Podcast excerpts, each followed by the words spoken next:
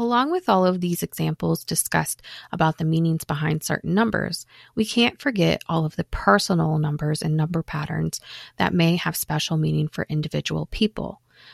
I know a lot of people that have special meaning behind numbers that no one else does.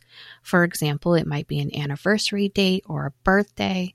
I know one person that when they see the pattern one, two, three, four, they know they are going to have a great day.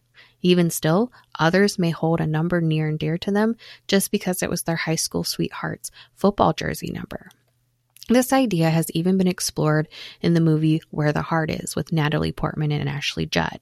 Natalie Portman's character has an intense fear of the number five, and anytime it shows up in her life, something bad is bound to happen.